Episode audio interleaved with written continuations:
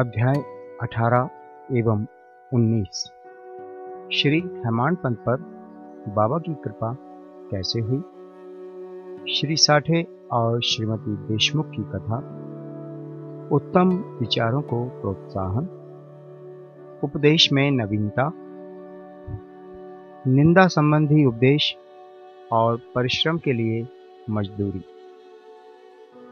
ब्रह्म ज्ञान हेतु लालायत एक धनी व्यक्ति के साथ। बाबा ने किस प्रकार व्यवहार किया? इसका वर्णन हेमान पंत ने गत दो अध्यायों में किया है। अब हेमान पंत पर किस प्रकार बाबा ने अनुग्रह कर उत्तम विचारों को प्रोत्साहन देकर उन्हें फलीभूत किया तथा आत्मोन्नति व परिश्रम के प्रतिफल के संबंध में किस प्रकार उपदेश किए? इनका इन दो अध्यायों में वर्णन किया जाएगा। पूर्व विषय। यह विदित ही है कि सदगुरु पहले अपने शिष्य की योग्यता पर विशेष ध्यान देते। उनके चित्त को किंचित मात्र भी डवाडोल न कर वे उपयुक्त उपदेश देकर उन्हें आत्मानुभूति की ओर प्रेरित करते हैं।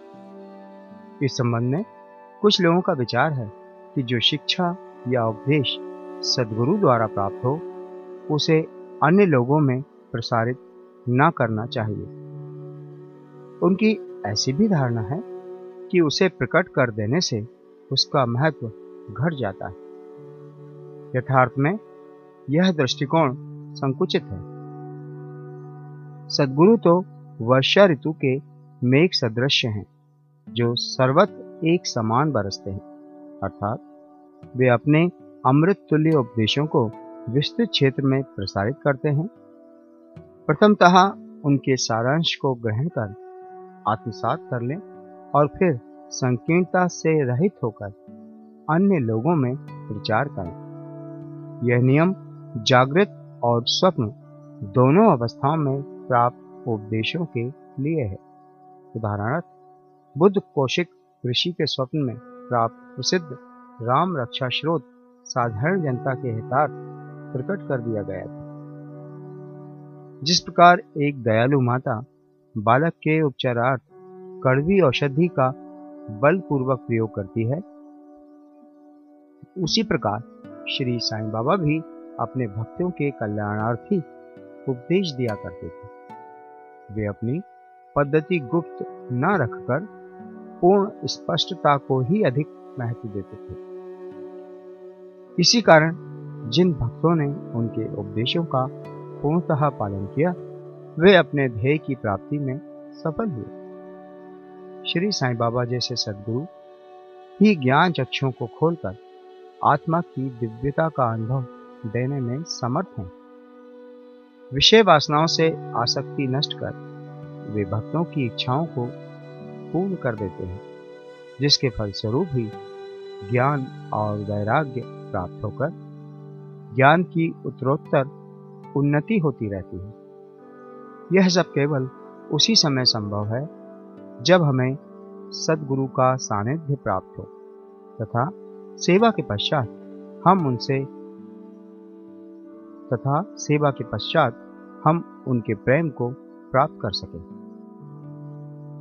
तभी भगवान भी, जो भक्त काम कल्पतरु हैं, हमारी सहायतार्थ आ जाते हैं। वे हमें कष्टों और दुखों से मुक्त कर सुखी बना देते हैं। यह सब प्रगति केवल सदगुरु की कृपा से ही संभव है, जो कि स्वयं ईश्वर के प्रतीक है। इसलिए हमें सदगुरु की खोज में सदैव रहना चाहिए। अब हम मुख्य विषय की ओर आते हैं। श्री साठे। एक महानुभाव का नाम श्री साठे था। कॉम्फर्ट के शासनकाल में कई वर्ष पूर्व उन्हें कुछ ख्याति प्राप्त हो चुकी थी। इस शासन का बंबई के गवर्नर लॉर्ड रे ने दमन कर दिया था। श्री साठे को व्यापार में अधिक हानि हुई और परिस्थितियाँ प्रतिकूल होने के कारण उन्हें बड़ा धक्का लगा। वे अत्यंत दुखित और निराश हो गए और अशांत होने के कारण घर छोड़कर किसी एकांत स्थान में वास करने का विचार करने लगे। बहुधा मनुष्यों को ईश्वर की स्मृति आपत्ति काल तथा दुर्दिनों में ही आती है और उनका विश्वास भी ईश्वर की ओर ऐसे ही समय में बढ़ जाता है। तभी वे कष्टों के निवारणार्थ उनसे प्रार्थना करने लगते हैं। यदि उनके पाप कर्म शेष ना रहे, हो तो वे भगवान भी उनकी भेंट किसी संत से करा देते हैं, जो उनके कल्याणार्थी उचित मार्ग का निर्देश कर देते हैं। ऐसा ही श्री साठी के साथ भी हुआ।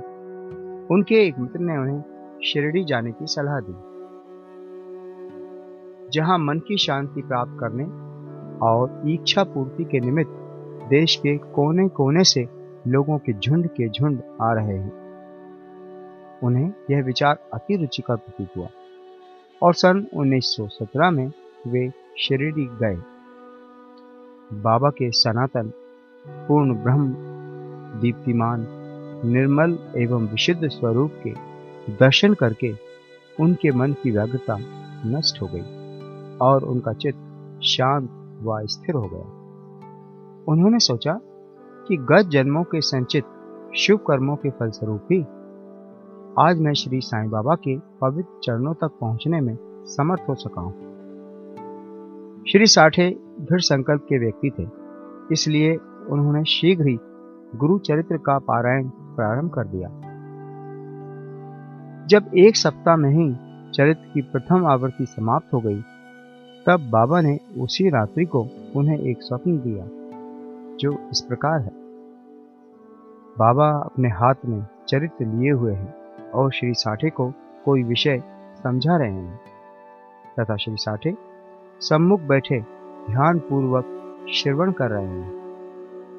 जब उनकी निंद्रा भंग हुई तो स्वप्न को स्मरण कर वे बहुत प्रसन्न हुए। उन्होंने विचार किया कि यह बाबा की अत्यंत कृपा है, जो इस प्रकार अचेतन अवस्था में पड़े हुओं को जागृत कर, उन्हें गुरु चरित्र का अमृत पान कराने का अवसर प्रदान करते हैं। उन्होंने यह स्वप्न श्री काका साहेब दीक्षित को सुनाया और श्री साईं बाबा के पास प्रार्थना करने को कहा कि इसका यथार्थ क्या अर्थ है? और क्या एक सप्ताह का पारायण ही मेरे लिए पर्याप्त है? अथवा उसे पुनः प्रारंभ करूँ? श्री काका साहब दीक्षित ने उचित अवसर पाकर बाबा से पूछा कि, हे देव, इस दृष्टांत से आपने श्री साठी को क्या उपदेश दिया है? क्या वे पारायण सप्ताह स्थापित कर दे? वे एक सरल हृदय भक्त हैं, इसलिए उनकी मनोकामना आप पूर्ण करें और, हे देव, कृपा कर उन्हें इस स्वप्न का यथार्थ अर्थ भी समझा दे। तब बाबा बोले कि उन्हें गुरु चरित्र का एक सप्ताह और पारायण करना उचित है। यदि वे ध्यानपूर्वक पाठ करेंगे तो उनका चित्त शुद्ध हो जाएगा और शीघ्र ही कल्याण होगा। ईश्वर भी प्रसन्न होकर उन्हें भव बंधन से मुक्त कर देंगे। इस अवसर पर श्री हेमांड पंत भी वहाँ उपस्थित थे और बाबा के चरण कमलों की सेवा कर रहे थे। बाबा के वचन सुनकर उन्हें विचार आया कि साठी को केवल सप्ताह के पारण से ही मनोवांछित फल की प्राप्ति हो गई। जबकि मैं गत 40 वर्षों से गुरु चरित का पारायण कर रहा हूँ, जिसका परिणाम अब तक न निकला। उनका केवल सात दिनों का शिरडी निवास सफल हुआ और मेरा गत सात वर्ष का 1910 से लेकर 1917 तक सहवास क्या व्यर्थ हो गया? चातक पक्षी के समान मैं सदा उस कृपा घन की राह देखता हूँ, जो मेरे ऊपर अमृत वर्षण करे। वे कब मुझे अपने उपदेश देने की कृपा करेंगे? ऐसा विचार उनके मस्तिष्क में आया ही था कि बाबा को सब ज्ञात हो गया। ऐसा भक्तों ने सदैव ही अनुभव किया है कि उनके समस्त विचार को जानकर बाबा तुरंत कुविचारों का दमन कर उत्तम विचारों को प्रोत्साहित करते थे। हेमान पंत का ऐसा विचार जानकर बाबा ने तुरंत ही आज्ञा दी कि श्यामा के यहाँ जाओ और कुछ समय उनसे वार्तालाप कर पंद्रह रुपए दक्षिणा ले आओ। बाबा को दया आ गई थी। इसी कारण उन्होंने ऐसी आज्ञा दी। उनकी अवज्ञा करने का साहस भी किसे था? श्री हेमान पंत, श्री श्यामा के घर पहुँचे। इस समय पर श्यामा स्नान कर धोती पहन रहे थे। उन्होंने बाहर आकर हेमान पंत से पूछा, कि आप कैसे हैं? जान पाता है कि आप मस्जिद से ही आ रहे हैं, तथा आप ऐसे व्यथित और उदास क्यों हैं? आप अकेले ही क्यों आए? आइए, बैठिए और थोड़ा विश्राम तो करिए। जब तक मैं पूजन आदि से भी निवृत्त हो जाऊँ, तब तक आप कृपा करके पान आदि लें। इसके पश्चात ही हम और आप सुखपूर्वक वार्तालाप करें। ऐसा कहकर वे भीतर चले गए। दालान में बैठे बैठे हिमानपन की दृष्टि अचानक खिड़की पर रखी नाथ भागवत पर पड़ी। नाथ भागवत श्री एकनाथ द्वारा महाभागवत के ग्यारहवें स्कंद पर मराठी भाषा में की हुई एक टीका है। श्री साईं बाबा के आज्ञा अनुसार श्री बापू साहब जोग और श्री काका साहेब दीक्षित शिरडी में नृत्य भगवत गीता का मराठी टीका सहित, जिसका नाम भावर्त दीपिका या ज्ञानेश्वरी है, कृष्ण और भक्त अर्जुन संवाद, नाथ भागवत, श्री कृष्ण उद्धव संवाद और एक नाथ का महान ग्रंथ भावार्थ रामायण का पठन किया करते थे। जब भक्तगण बाबा से कोई प्रश्न पूछने आते तो वे कभी आंशिक उत्तर देते और कभी उनको उपयुक्त भागवत तथा प्रमुख ग्रंथों का श्रवण करने को कहते थे। जिन्हें सुनने पर भक्तों को अपने प्रश्नों के पूर्णतः संतोषप्रद उत्तर प्राप्त हो जाते थे। श्री हेमान पंत भी नित्य प्रति नाथ भागवत के कुछ अंशों का पाठ किया करते थे। आज प्रातः मस्जिद को जाते समय कुछ भक्तों के सत्संग के कारण उन्होंने अपना नित्य नियमानुसार पाठ अधूरा ही छोड़ दिया था। उन्होंने जैसे ही वह ग्रंथ उठाकर खोला तो अपने अपूर्ण भाग का प्रश्न सामने देखकर उनको आश्चर्य हुआ। उन्होंने सोचा कि बाबा ने इसी कारण ही मुझे यहाँ भेजा है, ताकि मैं अपना शेष पाठ पूरा कर लूँ। और उन्होंने शेष अंश का पाठ आरंभ कर दिया। पाठ पूर्ण होते ही श्यामा भी बाहर आए और उन दोनों में वार्तालाप होने लगा। हेमान पन्नी ने कहा, कि मैं बाबा का एक संदेश लेकर आपके पास आया हूँ। उन्होंने मुझे आपसे पंद्रह रुपए दक्षिणा लाने तथा थोड़ी देर वार्तालाप कर आपको अपने साथ लेकर मस्जिद वापस आने की आज्ञा दी है। श्यामा आश्चर्य से बोले, मेरे पास तो एक फूटी कोड़ी भी नहीं है। इसलिए आप रुपयों के बदले दक्षिणा में मेरे पंद्रह नमस्कार ही ले जाओ। तब हेमान पद ने कहा कि ठीक है, मुझे आपके पंद्रह नमस्कार ही स्वीकार है। आइए, अब हम कुछ वार्तालाप करें और कृपा कर बाबा की कुछ लीलाएँ आप मुझे सुनाएँ, जिससे पाप नष्ट। श्यामा बोले तो कुछ देर बैठो इस ईश्वर की लीला अद्भुत है। कहा मैं एक अशिक्षित देहाती और कहा आप एक विद्वान? यहाँ आने के पश्चात तो आप बाबा की अनेक लीलाएँ स्वयं देख ही चुके हैं, जिनका अब मैं आपके समक्ष कैसे वर्णन कर सकता हूँ? अच्छा यह पान सुपारी तो खाओ, तब तक मैं कपड़े पहन थोड़ी देर में श्यामा बाहर आए और फिर उन दोनों में इस प्रकार वार्तालाप होने लगा। श्यामा बोले, इस परमेश्वर की लीलाएँ अगाध हैं, जिसका कोई पार नहीं। वे तो लीलाओं से अलिप्त रहकर सदैव विनोद किया करते हैं। इसे हम अज्ञानी जीव क्या समझ सके? बाबा स्वयं ही क्यों नहीं कहते? आप सरीखे विद्वान को मुझ जैसे मूर्ख के पास क्यों भेजा? उनकी कार्य प्रणाली ही कल्पना के परे है। मैं तो इस विषय में केवल इतना ही कह सकता हूँ कि वे लौकिक नहीं है। इस भूमिका के साथ ही साथ श्यामा ने कहा कि अब मुझे एक कथा की स्मृति हो आई, जिसे मैं व्यक्तिगत रूप से जानता हूँ।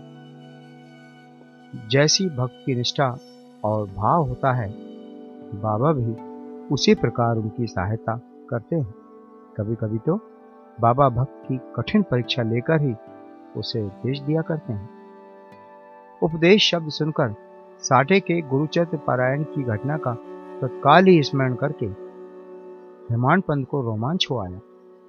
उन्होंने सोचा, कदाचित बाबा ने मेरे चित्त की चंचलता नष्ट करने के लिए ही मुझे यहाँ भेजा है।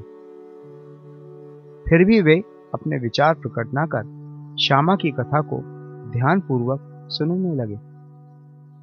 उन सब कथाओं का सार केवल यही था कि अपने भक्तों के प्रति बाबा के मन में कितनी दया और स्नेह है। इन कथाओं को श्रवण कर हेमांड पंत को आंतरिक उल्लास का अनुभव होने लगा।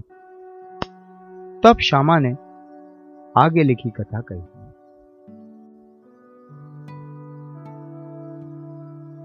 श्रीमती राधाबाई देशमुख। एक समय एक वृद्धा, श्रीमती राधाबाई, जो हाशबा देशमुख की माँ थी, बाबा की कीर्ति सुनकर संगमनेर के लोगों के साथ शिरडी आई बाबा के श्री दर्शन कर उन्हें अत्यंत प्रसन्नता हुई। श्री साईं चरणों में उनकी अटल श्रद्धा थी, इसलिए उन्होंने यह निश्चय किया कि जैसे भी हो बाबा को अपना गुरु बना, उनसे उपदेश ग्रहण किया जाए। आमरण अनशन का दृढ़ निश्चय कर, अपने विश्राम ग्रह में आकर उन्होंने अन्य जल त्याग दिया। और इस प्रकार तीन दिन व्यतीत हो गए। मैं इस वृद्धा की अग्नि परीक्षा से बिल्कुल भयतीत हो गया और बाबा से प्रार्थना करने लगा कि देवा, आपने अब यह क्या करना आरंभ कर दिया है? ऐसे कितने लोगों को आप यहाँ आकर्षित किया करते हैं? आप उस वृद्ध महिला से पूर्ण परिचित ही हैं, जो हट पूर्वक आप पर अवलंबित है। यदि आपने कृपा दृष्टि कर उससे उपदेश ना दिया और यदि दुर्भाग्यवश उसे कुछ हो गया तो लोग व्यर्थ ही आपको दोषी ठहराएँगे और कहेंगे कि बाबा से उपदेश प्राप्त ना होने की वजह से ही उसकी मृत्यु हो गई। इसलिए अब दया कर उसे आशीष और उपदेश दीजिए। वृद्धा का ऐसा दृढ़ निश्चय देखकर बाबा ने उसे अपने पास बुलाया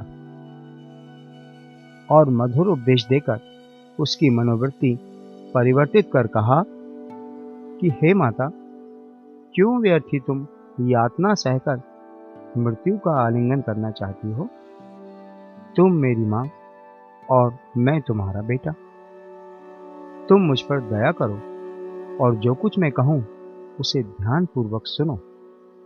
मैं अपने स्वयं की कथा तुमसे कहता हूँ और यदि तुम उसे ध्यान पूर्वक श्रवण करोगी तो तुम्हें अवश्य परम शांति प्राप्त होगी। मेरे गुरु जो बड़े सिद्ध पुरुष थे, मुझ पर बड़े दयालु थे दीर्घ काल तक मैं उनकी सेवा करता रहा। फिर भी उन्होंने मेरे कानों में कोई मंत्र ना फूका। मैं उनसे कभी अलग होना भी नहीं चाहता था। मेरी प्रबल उत्कंठा थी कि उनकी सेवा कर, जिस प्रकार भी संभव हो, मंत्र प्राप्त करूँ। परंतु उनकी रीति तो न्यारी ही थी। उन्होंने पहले मेरा मुंडन कर, मुझसे दो पैसे दक्षिणा में मांगे, जो मैंने तुरंत ही दे दिए। यदि तुम प्रश्न करो कि मेरे गुरु जब पूर्ण निष्काम थे तो उन्हें पैसा मांगना क्या शोभनीय था? और फिर उन्हें विरक्त भी कैसे कहा जा सकता था? इसका उत्तर केवल यह है कि वे कंचन को ठुकराया करते थे, क्योंकि उन्हें उसकी स्वप्न में भी आवश्यकता ना थी। इन दो पैसों का अर्थ था, पहला दृढ़ निष्ठा और दूसरा धैर्य। जब मैंने ये दोनों वस्तुएँ उन्हें अर्पित कर दी तो वे अत्यंत प्रसन्न हुए। मैंने बारह वर्ष उनके श्री चरणों की सेवा में ही व्यतीत की। उन्होंने ही मेरा भरण पोषण किया। अतः मुझे भोजन और वस्त्रों का कोई अभाव ना था। वे प्रेम की मूर्ति थे, अथवा यूँ कहो कि वे प्रेम के साक्षात अवतार थे। मैं उनका वर्णन ही कैसे कर सकता हूँ? क्योंकि उनका तो मुझ पर अधिक स्नेह था और उनके समान कोई बिरला ही गुरु मिलेगा। जब मैं उनकी ओर निहारता तो मुझे ऐसा प्रतीत होता कि वे गंभीर मुद्रा में ध्यान मग्न हैं, और तब हम दोनों आनंदित हो जाते थे। आठों पहर में एक टक उनके ही श्रीमुख की ओर निहारा करता था। मैं भूख और प्यास की सुदबुद खो बैठा। उनके दर्शनों के बिना मैं अशांत हो उठता था। गुरु सेवा की चिंता के अतिरिक्त मेरे लिए और कोई चिंतनीय विषय या पदार्थ नहीं था। मुझे तो सदैव उन्हीं का ध्यान रहता था। अतः मेरा मन उनके चरण कमलों में लीन हो गया। यह हुई एक पैसे की दक्षिणा धैर्य है दूसरा पैसा। मैं धैर्य पूर्वक बहुत काल तक प्रतीक्षा कर गुरु सेवा करता रहा। यही धैर्य तुम्हें भी भव सागर से पार उतार देगा। धैर्य ही मनुष्य में मनुष्यत्व है। धैर्य धारण करने से समस्त पाप और मोह नष्ट होकर, उनके हर प्रकार के संकट दूर होते तथा भय जाता रहता है। इसी प्रकार तुम्हें भी अपने ध्येय की प्राप्ति हो जाएगी। धैर्य तो गुणों की खान व उत्तम विचारों की जननी है। निष्ठा और धैर्य दो जुड़वा बहनों के समान ही हैं। जिनमें परस्पर प्रगाढ़ प्रेम है। मेरे गुरु मुझसे किसी वस्तु की आकांक्षा नहीं रखते थे। उन्होंने कभी मेरी उपेक्षा ना की, वरन सदैव रक्षा करते रहे। यद्यपि मैं सदैव उनके चरणों के समीप ही रहता था, फिर भी कभी किन्हीं अन्य स्थानों पर यदि चला जाता तो भी मेरे प्रेम में कभी कमी ना हुई। वे सदा मुझ पर कृपा दृष्टि रखते थे। जिस प्रकार कछुई प्रेम दृष्टि से अपने बच्चों का पालन करती है, चाहे वे उसके समीप हों अथवा नदी के उस पार। सो, हे माँ, मेरे गुरु ने तो मुझे कोई मंत्र सिखलाया ही नहीं। तब मैं तुम्हारे कान में कैसे कोई मंत्र फूकूं? केवल इतना ही ध्यान रखो कि गुरु की भी कछुए के समान ही प्रेम दृष्टि से हमें संतोष प्राप्त है। इसी कारण। व्यर्थ में किसी से उपदेश प्राप्त करने का प्रयत्न न करो। मुझे ही अपने विचारों तथा कर्मों का मुख्य ध्येय बना लो। और तब तुम्हें निसंदेह ही परमार्थ की प्राप्ति हो जाएगी। मेरी ओर अनन्य भाव से देखो तो मैं भी तुम्हारी ओर वैसा ही देखूँगा। इस मस्जिद में बैठकर मैं सत्य ही बोलूँगा कि किन्हीं साधनाओं या शास्त्रों के अध्ययन की आवश्यकता नहीं। वरन केवल गुरु में विश्वास ही पर्याप्त है। पूर्ण विश्वास रखो कि गुरु ही करता है और वह धन्य है, जो गुरु की महानता से परिचित हो, उसे हरि, हर और ब्रह्मा त्रिमूर्ति का अवतार समझता है। इस प्रकार समझाने से वृद्ध महिला को सांत्वना मिली और उसने बाबा को नमन कर अपना उपवास त्याग दिया। ये कथा ध्यानपूर्वक, एकाग्रता से श्रवण कर तथा उसके उपरिक्त अर्थ पर विचार कर हेमांत पंत को बड़ा आश्चर्य हुआ। उनका हृदय भर आया और उन्हें रोमांच हो उठा। अत्यंत आनंद विभोर हो जाने से उनका कंठ रुंध गया और वे मुख से एक शब्द भी ना बोल सके। उनकी ऐसी स्थिति देख श्यामा ने पूछा, कि आप ऐसे स्तब्ध क्यों हो गए?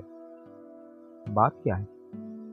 बाबा की तो इस प्रकार की लीलाएँ अगणित हैं, जिनका वर्णन मैं किस मुख से करूँ?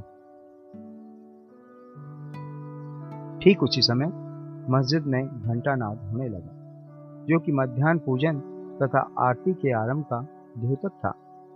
तब श्यामा और हेमान पंत शीघ्र ही मस्जिद की ओर चले।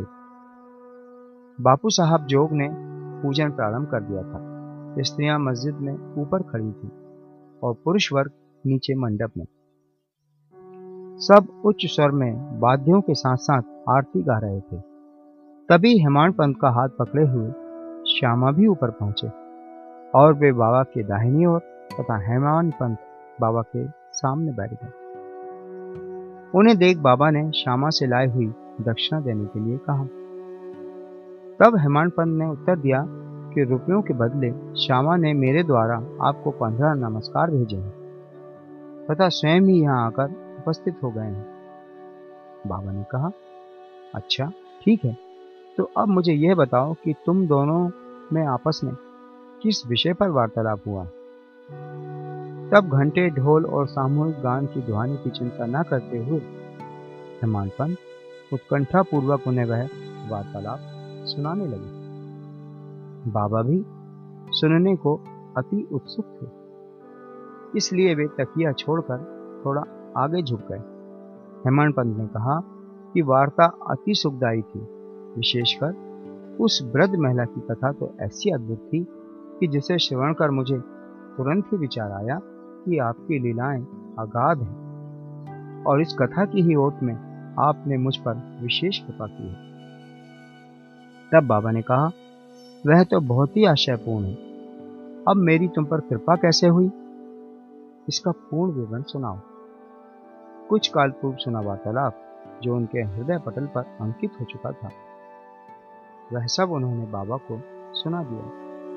वार्ता सुनकर बाबा अति प्रसन्न हो कहने लगे कि क्या कथा से प्रभावित होकर उसका अर्थ भी तुम्हारी समझ में आया है?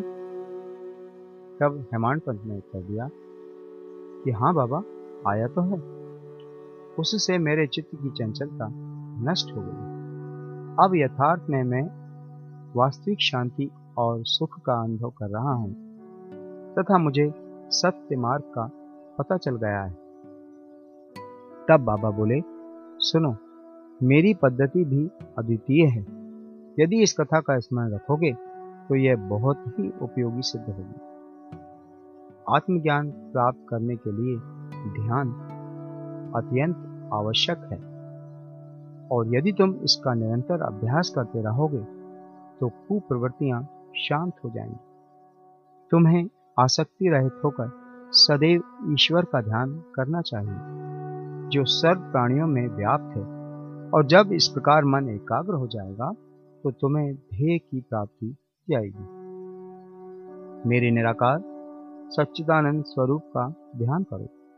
जैसे कि तुम मुझे दिन रात यहाँ देखते हो। इस प्रकार तुम्हारी वृत्तियाँ केंद्रित हो जाएँगी तथा ध्याता ध्यान और ध्येय का पृथकत्व नष्ट होगा। ध्याता चैतन्य से एकत्व को प्राप्त कर ब्रह्मा के साथ अभिन्न हो जाएगा। कछुई नदी के इस किनारे पर रहती है और उसके बच्चे दूसरे किनारे पर। न वह उन्हें दूध पिलाती है और न हृदय से ही लगाकर लेती है। वरन केवल उसकी प्रेम दृष्टि से ही उनका भरण पोषण हो जाता है। छोटे बच्चे भी कुछ न करके केवल अपनी माँ का ही स्मरण करते रहते हैं। उन छोटे छोटे बच्चों पर कछुई की केवल दृष्टि ही उन्हें अमृतुल आहार और आनंद प्रदान करती है। ऐसा ही गुरु और शिष्य का भी संबंध है। बाबा ने ये अंतिम शब्द कहे ही थे कि आरती समाप्त हो गई। सबने उच्च स्वर से, श्री सच्चिदानंद सदगुरु साईनाथ महाराज की जय बोली। प्रिय पाठकों, कल्पना करो कि हम सब भी इस समय उसी भीड़ और जय जयकार में सम्मिलित हैं। आरती समाप्त होने पर प्रसाद वितरण हुआ। बापू साहब जो हमेशा की तरह आगे बढ़े और बाबा को नमस्कार कर कुछ मिश्री का प्रसाद दिया। यह मिश्री हेमान पंत को देकर वे बोले कि यदि तुम इस कथा को अच्छी तरह से सदैव स्मरण रखोगे तो तुम्हारी भी स्थिति इस मिश्री के समान मधुर होकर समस्त इच्छाएँ पूर्ण हो जाएँगी और तुम सुखी हो जाओगे। हेमान पद ने बाबा को साष्टांग प्रणाम किया और स्तुति की कि प्रभु, इस प्रकार दया कर सदैव मेरी रक्षा करते रहो। तब बाबा ने आशीर्वाद देकर कहा कि इन कथाओं को श्रवण कर, नित्य मनन तथा निधि ध्यासन कर तत्व को ग्रहण करो। तब तुम्हें ईश्वर का सदा स्मरण तथा ध्यान बना रहेगा। और वह स्वयं तुम्हारे समक्ष अपने स्वरूप को प्रकट कर देगा। प्यारे पाठकों पंत को उस समय मिश्री का प्रसाद भरी भांति मिला, जो आज हमें इस कथामृत के पान करने का अवसर प्राप्त हुआ। आओ, हम भी उस कथा का मनन करें तथा उसका सार ग्रहण कर बाबा की कृपा से स्वस्थ और सुखी हो जाएँ। उन्नीसवें अध्याय के अंत में हिमान पंत ने कुछ और भी विषयों का वर्णन किया है, जो यहाँ दिए जाते हैं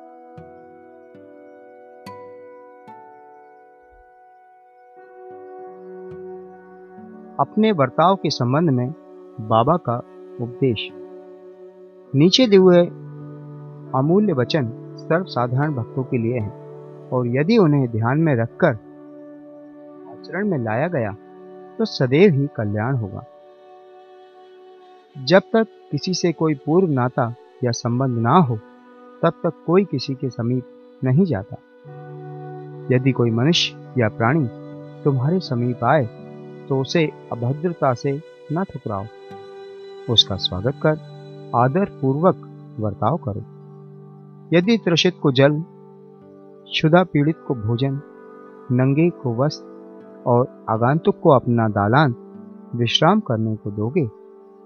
तो भगवान श्री हरि तुमसे निसंदेह प्रसन्न होंगे। यदि कोई तुमसे द्रव्य याचना करे और तुम्हारी इच्छा देने की ना हो तो ना दो, परंतु उसके साथ अभद्र व्यवहार ना करो। तुम्हारी कोई कितनी ही निंदा क्यों ना करे, फिर भी कटु उत्तर देकर तुम उस पर क्रोध ना करो। यदि इस प्रकार ऐसे प्रसंगों से सदैव बचते रहे तो यह निश्चित ही है कि तुम सुखी रहोगे। संसार चाहे उलट पलट हो जाए, परंतु तुम्हें स्थिर रहना चाहिए। सदा अपने स्थान पर दृढ़ रहकर गतिमान दृश्य को शांतिपूर्वक देखो। एक को दूसरे से अलग रखने वाले भेद, द्वैत की दीवार नष्ट कर। दो जिससे अपना मिलन पथ सुगम हो जाए द्वैत भाव अर्थात मैं और तू ही भेद वृत्ति है, जो शिष्य को अपने गुरु से पृथक कर देती है। इसलिए जब तक इसका नाश ना हो जाए, तब तक अभिन्नता प्राप्त करना संभव नहीं है।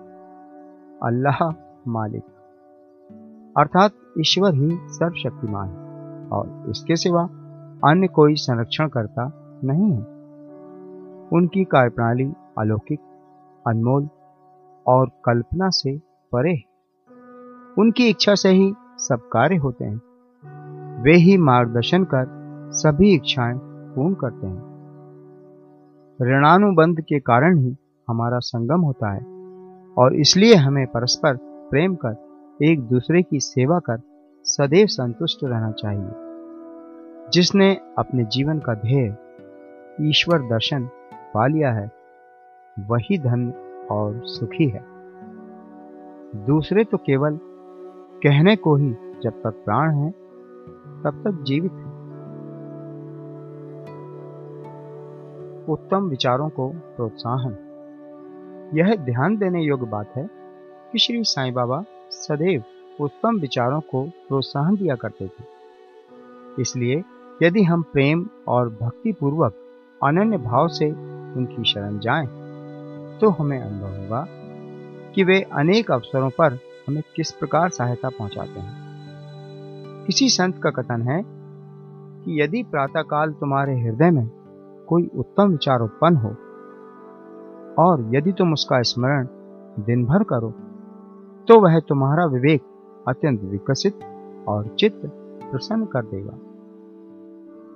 हेमान पंत भी इसका अनुभव करना चाहते थे।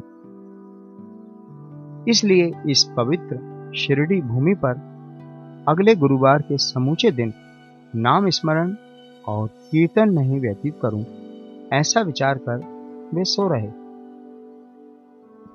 दूसरे दिन प्रातःकाल उठने पर उन्हें सहज ही राम नाम का स्मरण हो आया, जिससे वे प्रसन्न हुए और नित्य कर्म समाप्त कर कुछ पुष्प लेकर बाबा के दर्शन करने को गए। जब वे दीक्षित का वाड़ा पार कर बूटी वाड़े के समीप से जा रहे थे तो उन्हें एक मधुर भजन की ध्वनि, जो मस्जिद की ओर से आ रही थी, सुनाई पड़ी। एक नाथ का यह भजन औरंगाबाद कर मधुर लय पूर्वक बाबा के समक्ष गा रहे थे। गुरु कृपा अंजन पायो मेरे भाई राम बिना कुछ मानत नाही। अंदर रामा, बाहर रामा, सपने में देखत सीता राम गुरु कृपा अंजन पायो मेरे भाई। जागत रामा, सोवत रामा, जहाँ देखे वही पूरन कामा। एक जनार्दनी अनुभव नीका, जहाँ देखे वहाँ राम सरीखा। गुरु कृपा अंजन पायो मेरे भाई। राम बिना कुछ मानत नहीं। भजन अनेकों हैं, परंतु विशेषकर यह भजन ही क्यों औरंगाबाद करने चुना क्या यह बाबा द्वारा ही संयोजित, विचित्र अनुरूपता नहीं है? और क्या यह हेमान पंत के पिछले दिन अखंड राम नाम स्मरण के संकल्प को प्रोत्साहन देना नहीं है? सभी संतों का इस संबंध में एक ही मत है सभी राम नाम की जाप को प्रभावकारी तथा भक्तों की इच्छा पूर्ति और सभी कष्टों से छुटकारा पाने के लिए इसे एक अमोघ उपाय बतलाते हैं। निंदा संबंधी उपदेश। उपदेश देने के लिए किसी विशेष समय या स्थान की प्रतीक्षा न कर बाबा यथायोग समय पर ही स्वतंत्रता पूर्वक उपदेश दिया करते थे। एक बार एक भक्त ने बाबा की अनुपस्थिति में दूसरे लोगों के सम्मुख किसी को अपशब्द कहे। गुणों की उपेक्षा कर उसने अपने भाई के दोषारोपण में इतने बुरे, कटु वाक्यों का प्रयोग किया कि सुनने वाले को भी उसके प्रति घृणा होने लगी। बहुधा देखने में आता है कि लोग व्यर्थ ही दूसरे की निंदा कर झगड़ा और बुराइयाँ उत्पन्न करते हैं। संत तो निंदा को दूसरी ही दृष्टि से देखा करते हैं। उनका कथन है कि शुद्धि के लिए अनेक विधियों में मिट्टी, जल और साबुन पर्याप्त है। परंतु निंदा करने वालों की उपयोगिता भिन्न ही होती है। वे दूसरों के दोषों को केवल अपनी जिह्वा से ही दूर करते हैं और इस प्रकार वे दूसरों की निंदा कर उनका उपकार ही किया करते हैं, जिसके लिए वे धन्यवाद की पात्र हैं। निंदक को उचित मार्ग पर लाने के लिए साईं बाबा की पद्धति सर्वथा ही भिन्न थी। वे तो सर्वज्ञ थे ही, इसलिए उस निंदक के कार्य को वे समझ गए। मध्यान्ह काल में जब लैंडी के समीप उससे भेंट हुई, तब उन्होंने विष्ठा खाते हुए एक सुअर की ओर उंगली उठाकर उससे कहा कि देखो वह कितने प्रेम पूर्वक विष्ठा खा रहा है। तुम जी भरकर अपने भाइयों को सदा अपशब्द कहा करते हो, और तुम्हारा आचरण भी ठीक उसी के सदृश ही है। अनेक शुभ कर्मों के परिणाम स्वरूप ही तुम्हें मानव तन प्राप्त हुआ, और इसलिए यदि तुमने इसी प्रकार आचरण किया तो शिरडी तुम्हारी सहायता ही क्या कर सकेगी? भक्त ने उपदेश ग्रहण कर लिया और वहाँ से चला गया।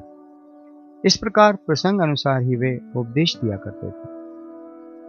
यदि उन पर ध्यान देकर नित्य उनका पालन किया जाए तो आध्यात्मिक ध्येय अधिक दूर ना होगा।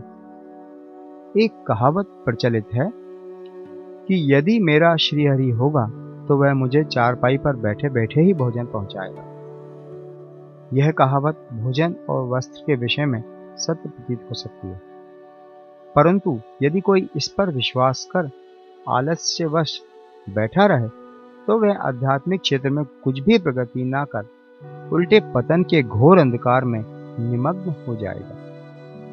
इसलिए आत्मानुभूति प्राप्ति के लिए प्रत्येक को अनवरत परिश्रम करना चाहिए, और जितना प्रयत्न वह करेगा, उतना ही उसके लिए लाभप्रद भी होगा। बाबा ने कहा, कि मैं तो सर्वव्यापी हूँ और विश्व के समस्त भूतों तथा चराचर में व्याप्त रहकर भी अनंत हूँ। केवल उनके भ्रम निवारणार्थी, जिनकी दृष्टि में वे साढ़े तीन हाथ के मानव थे, स्वयं सगुण रूप धारण कर अवतीर्ण हुए।